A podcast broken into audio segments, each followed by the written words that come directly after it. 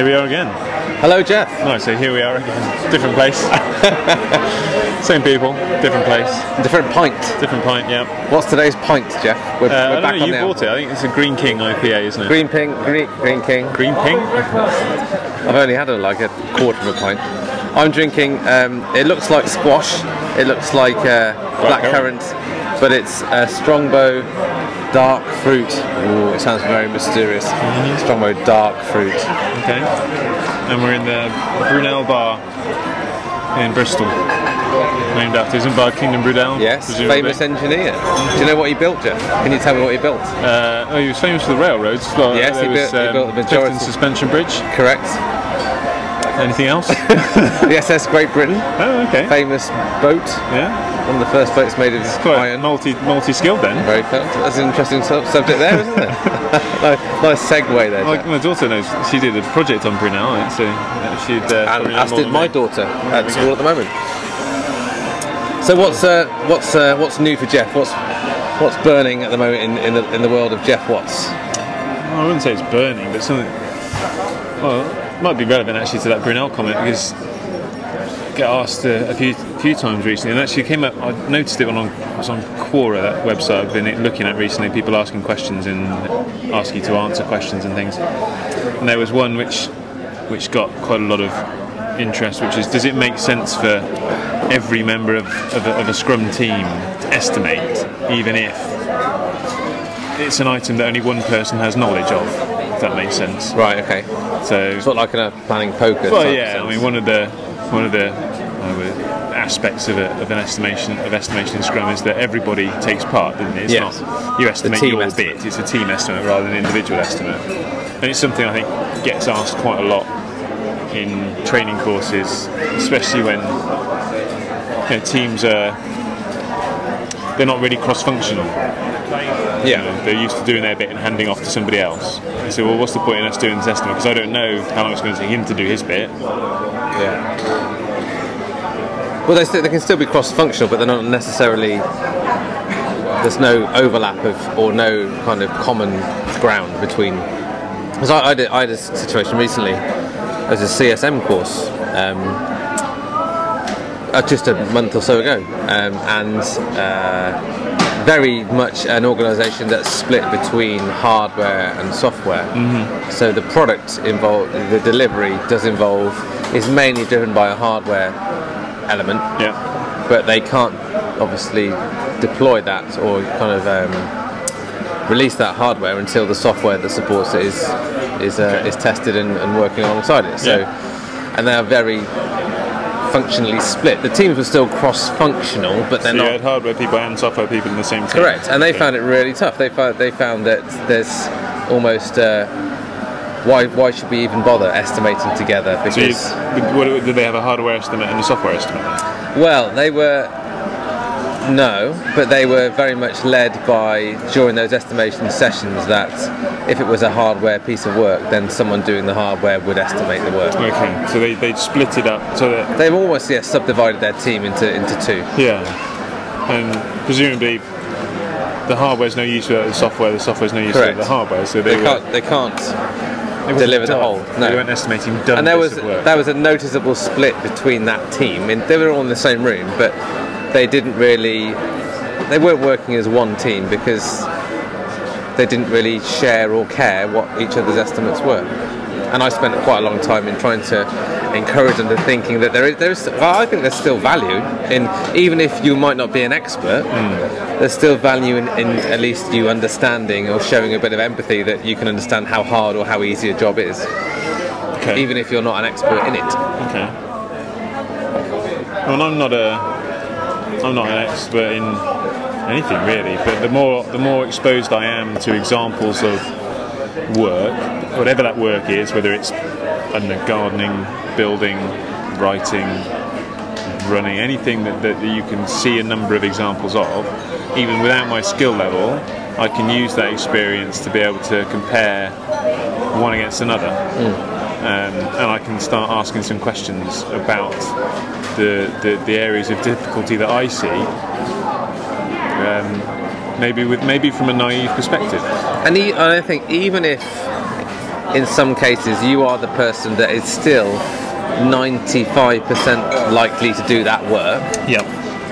there is still an extreme amount of value in sharing and explaining out how something how you've arrived at that decision because maybe you've made an assumption that you didn't realize or maybe just just talking it through with the rest of your team Yeah. is still a good ex- a good a worthwhile experience because you might discover or just verify that is this the right way to do things That's interesting. I hadn't thought of that before. Maybe the, um, if, if I'm if I'm the expert then and I'm explaining how how I'm going to do it, what's going through my head, where the difficulties are, where the risks are, and then everybody else estimates.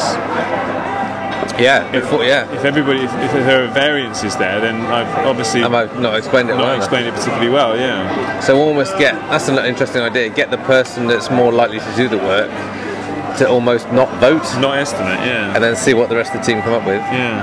And they might find maybe I've explained it too simplistically, or maybe I've, I've added too much complexity. It- It'll start questioning myself.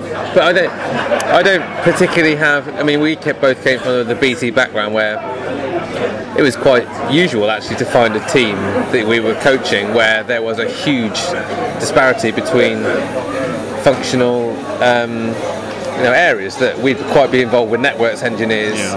who were working quite closely with software designers or, or whatever that might have been. Um, and really, they, we had to just try and encourage this sense that at the end of the day, the estimate that we come up with is the right estimate. Yeah, I remember.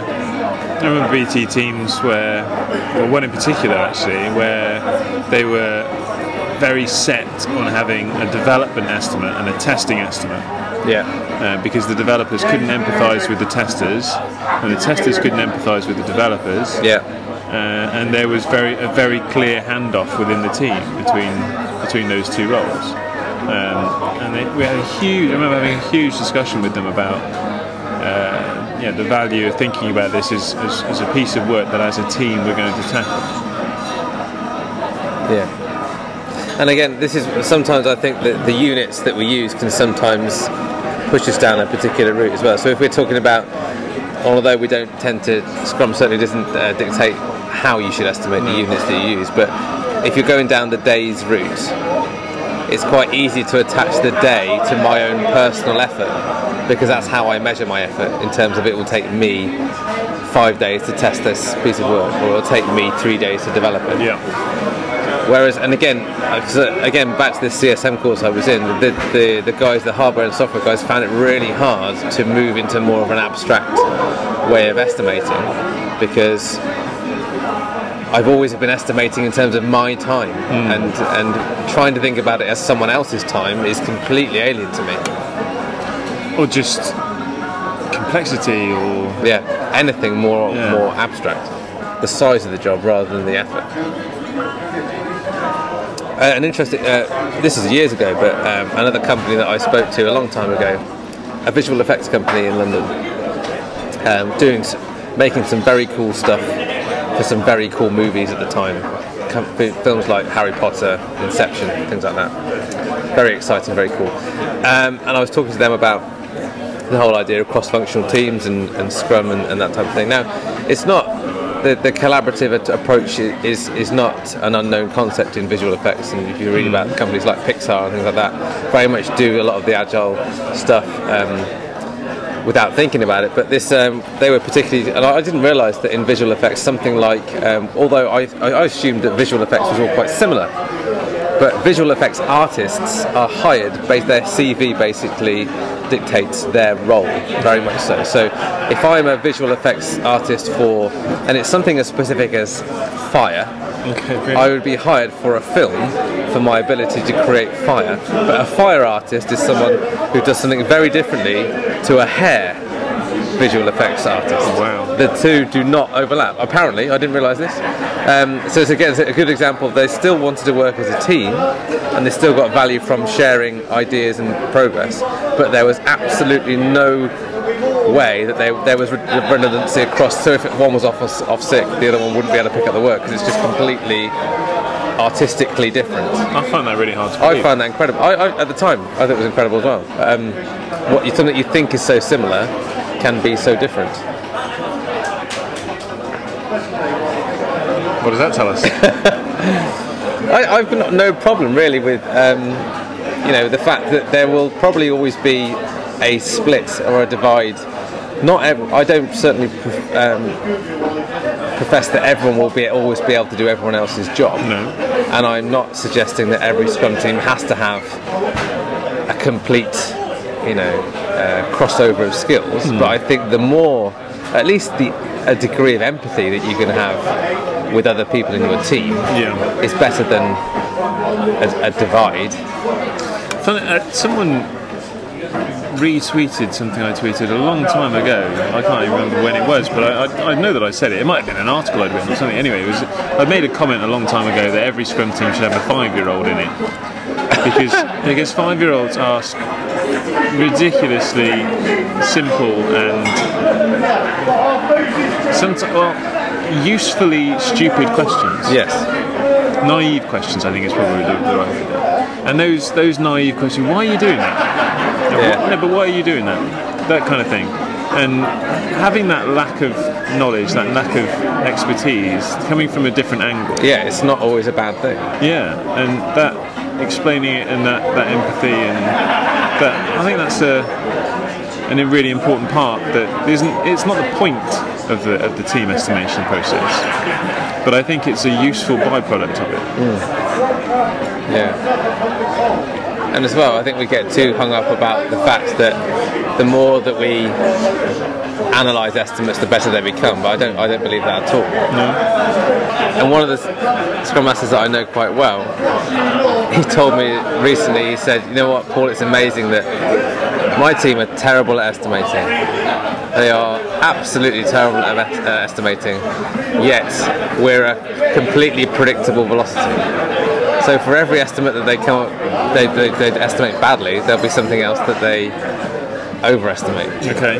So it's it's we do tend, tend to make this too much of a science that sometimes it's just about coming up with something that everyone can kind of live with rather than everything that we absolutely agree on. Hmm. I, don't- I think the whole days element, the ideal days, whatever you want to call it, time-based estimation, just sounds a lot more realistic than it actually is.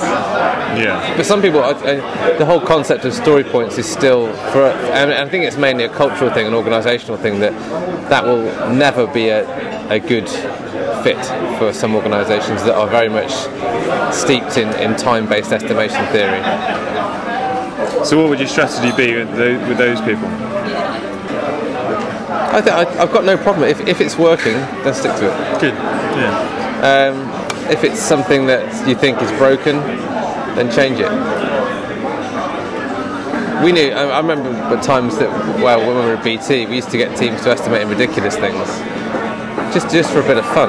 Yeah. We used to do fruit-based estimation. We used to do uh, dog points, Mm. Alcoholic units. mammal points. Yeah, alcoholic points. Headaches. headaches, donuts, vegetables, whatever it is. The most important thing is, I think you've mentioned this to me before, is comparisons. Yeah. Being able to make comparisons rather than make, make predictions. I think the more of that you can do, the better. Yeah. We're born with a fantastic ability to compare things. Yeah. I had, had um, it's related, but not directly, I suppose. In that I had, I've had a couple of people say to me, I, I don't, we, "Scrum's not for us because I really don't like story points." Well, there's nothing. Story point, as you know, story points are not a, a, a formal part of Scrum. But that, I think that says a couple of things to me. One is that there's a misapprehension, misunderstanding of what of what these things are. Um, but also the fact that it's so commonplace now for, for agile teams to use abstract estimating and something like story points that it's almost become just common law, if you like. Yeah. That's, that's how you do it because it's been it's proved so valuable to so many teams. It's Yeah. it just sort of goes hand in hand. I mean, quite often now, it's, um, the whole concept of planning poker as an exercise. There used to be a time where people would generally look at me as if I was some kind of, you know, um, sage that had come up with something completely un, un, un, you know, unbelievable. But now I think plan poker is generally accepted that most people, you know, on, on a course that I mention it, people have done it before and they're, they're aware of how it works. Yeah. Um, it's not the only way, obviously, but um, and you can still obviously planning poker. The, the unit is not is non-specific, but um, what's your view on the whole and the the the, uh, the no estimates theory? Because as far as well, from what I know, um, I do agree. Kind of, that the, idea is that, that estimates are always going to be wrong. I don't think we'll ever live in a world where there's no estimates. But I think what these guys, the the hashtag no estimates, um, what that that kind of lead, that community is suggesting that the less estimation we do, the better. Which which to a degree I agree with. Um, well, I don't know whether this is the right what they're, what they're talking about, but I believe that we're terrible at estimating, we're good at comparing, so we should do less estimating and more comparing. And we should probably aggregate things rather than break things down to the nth degree. yeah. And so, And I think they're, they're very much saying we're not saying get rid of estimates, but they're saying do the right type of estimation. yeah. And I, I completely agree. You know, there are times when I've been. I wouldn't like, for example, if I, if I had um, some, some builders around my house doing a doing an extension, Which you have had which. I have, there's no way I'd be comfortable saying, "Go on and get started. Don't give me an estimate." No, but you want a ballpark. Yeah. You want something to work I know it's going to be wrong. No, Yeah. and, and I've quite happily and actually had a conversation with with uh, with the builder saying that tell me what. Don't give me a, an optimistic estimate. Don't give me a, a middle ground estimate. Give me the pessimistic estimate, so that hopefully it's not going to go above that. Yeah. Because I know things are going to go wrong. Maybe it'll come underneath that. And if Yeah. I'm prepared for the worst, and so that's that's useful for me. Exactly, yeah. When I put myself in the position of a customer, Yeah. I don't think it's fair to expect But any kind of equally, you're not going to you're not going to you know I'm not looking draw, at- draw that builder over the coals just because they gave you a wrong estimate. No, I'm not because if it's wrong, then it's got to be put right or whatever. You want to get a good job done. Yeah. And if you to a level, if you've got a, a level of trust with that person, then you you respect when something was was estimated incorrectly. Yeah. We had a builder, my builder recently made a complete hash of the electricity quotes mm-hmm. because he's not an electrician. So he gave us an indicative cost, which was less, you know, more than 50% out. Okay. So that's, but it's not, you know, it's, dis- it's disappointing in a way, but these things kind of happen that, that, that things are more complex than we thought. I don't think we're ever going to live in a world, in a perfect world, where everyone just kind of puts their hands in and says, "Ah, yeah, whatever," and, and, no, and estimates will go. up. I think we're always going to need to estimate, but I think we can get better at the at the level of accuracy that we give at the right time. So how do we do that? If you don't think doing more estimating leads to better estimates, how do we get better estimates? I think I think you can get better estimates. The more predictable, the more stable you are More stable. as a, as a team. yeah. But if you're constantly estimating things that you're unaware of, or if, if things change too much, I don't think you will get better at estimating. Hmm. We don't have sometimes have that luxury. No. The, the bigger the piece of work in general, the greater variability there is, right? So that would that would argue that the smaller you can break things down, the more consistent your estimates are going to be. Yeah. But there's effort involved in doing that. Yeah. Yeah, because that there's more of an overhead in breaking things down to that level. So yeah, the Kanban the, the Kanban approach of uh, m- break everything down to a smaller level that you can just you don't the idea of not necessarily analysing the estimates but just continuous flow of work through that through the through the process. But that take that's an overhead in doing that. You, unless you've got some naturally small pieces of work that are always going to be done. In my in my experience, there's always there's always big chunks and there's always difficult chunks to break down. It's not always going to be, you know, one two at a time. Yeah. So this, this, this team then that was made up of hardware and software people, what, what do you see the future for them?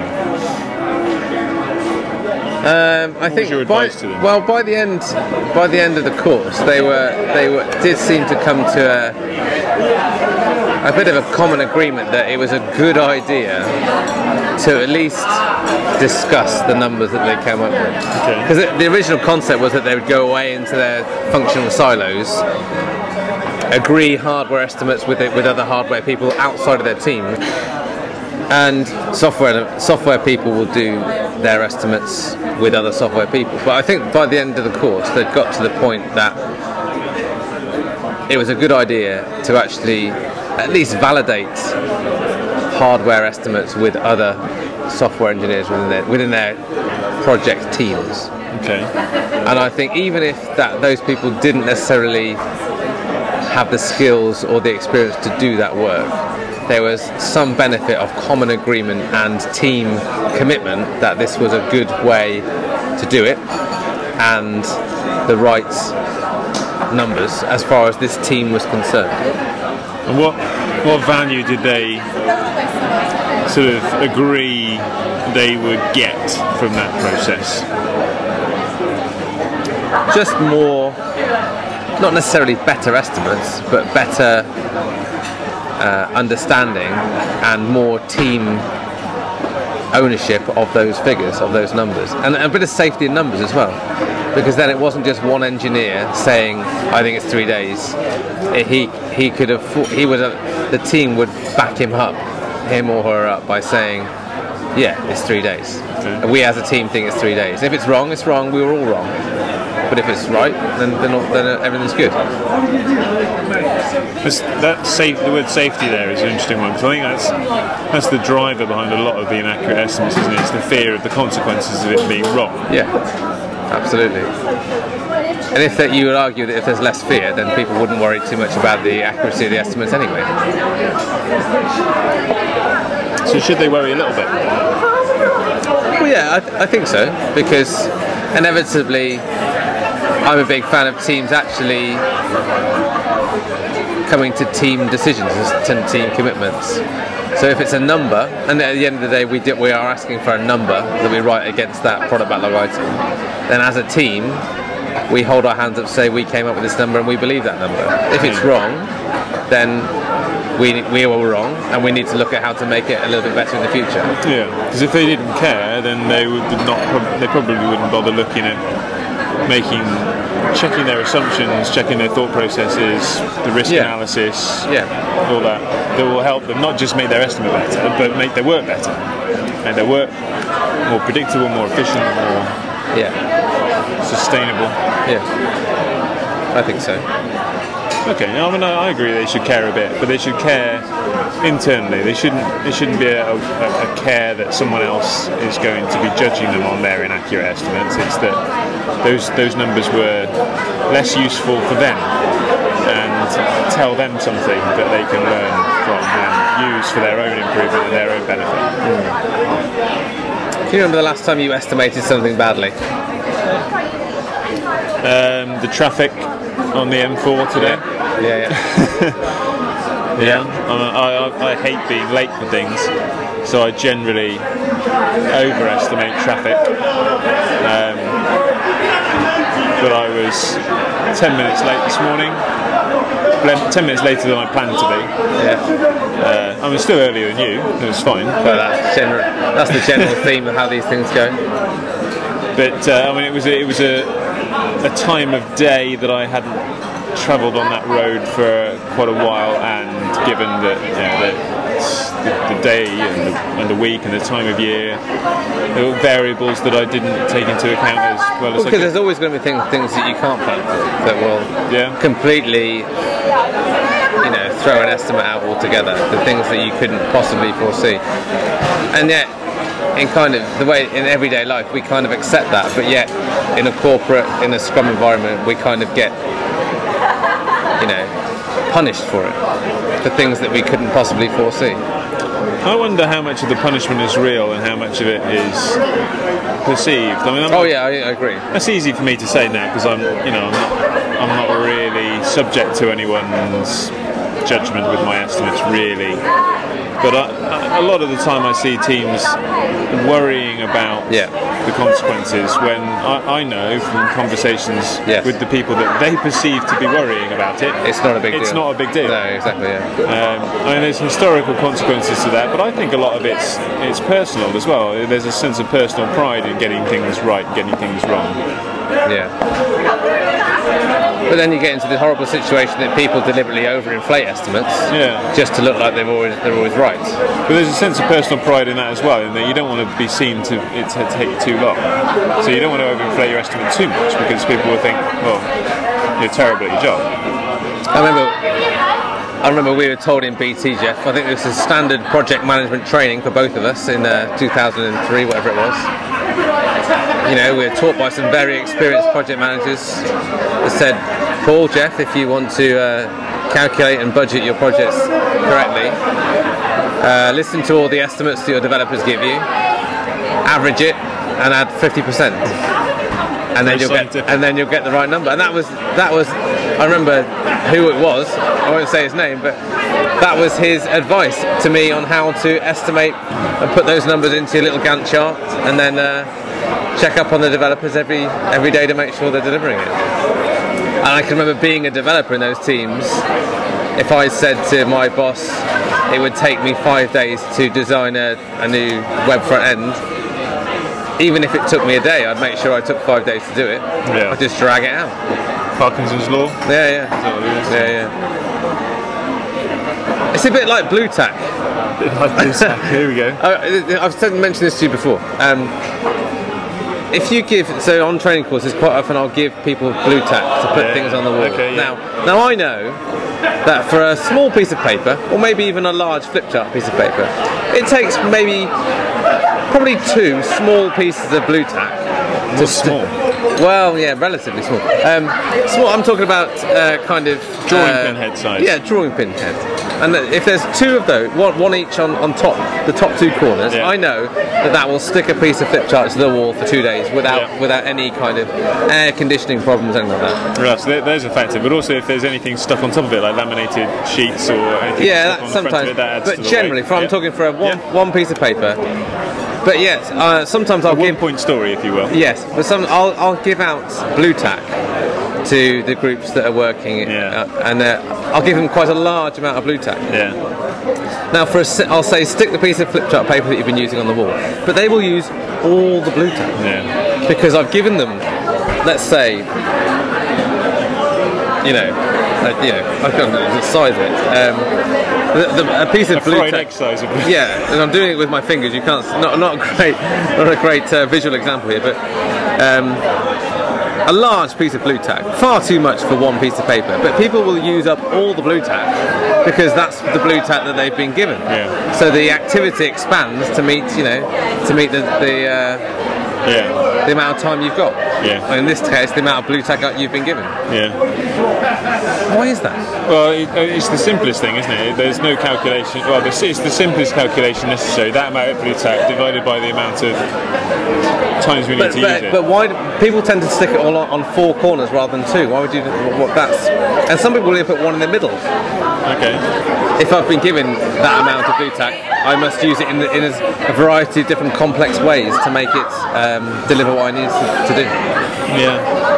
I mean, in a similar vein, when I when I run people through a, a, a sort of simulated release planning exercise, no matter how many requirements, tasks, stories I give them to to plan, they will always find room within the fixed time that I give them for, for that number. If I give them 20 Yeah. items, they'll fit 20 in there. If I give them 30, Even if they've got no idea that they can actually do No, it. they will just divide the number of tasks they have across the amount of time they have and split them that way rather than work out, well, how many can we do? Because it's the simplest and the easiest calculation to do. Um, But it actually creates the wrong impression. yeah, and, and creates problems as well Yeah. for themselves. Yeah, and when when when you present it back to them, when you play it back to them, they will realise that. They will hold their hands up and say, yeah, yeah that's, that's not possible.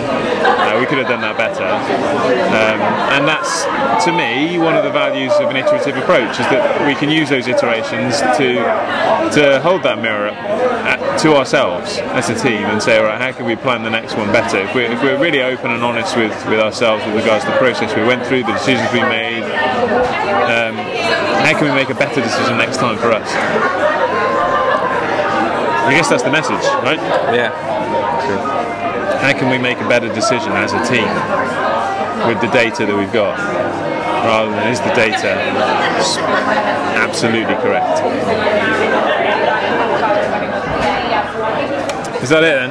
Yeah, we better wrap up there, Jeff. Alright. Need to, need to have our, our uh, clink of our glasses, don't we? That's our sort of trademark thing at the end. Oh, I forgot about Cheers. that. Yeah. Cheers, Jeff.